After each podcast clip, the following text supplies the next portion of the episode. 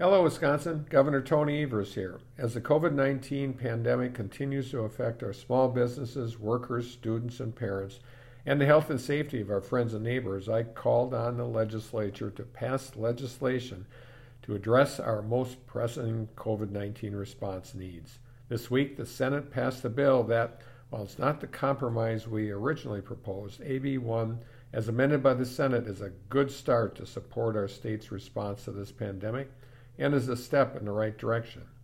I've been grateful to work together with Republican Senate Majority Leader LeMahieu to find common ground and pass a bill that reflects a good faith effort to compromise and be bipartisan. Wisconsinites believe, as I do, that we can and should put politics aside and work together. I'm calling on the Assembly to pass this bill as amended and send it to my desk without delay. Let's get this done and let's start this new legislative session in 2021 on the right foot. Thank you.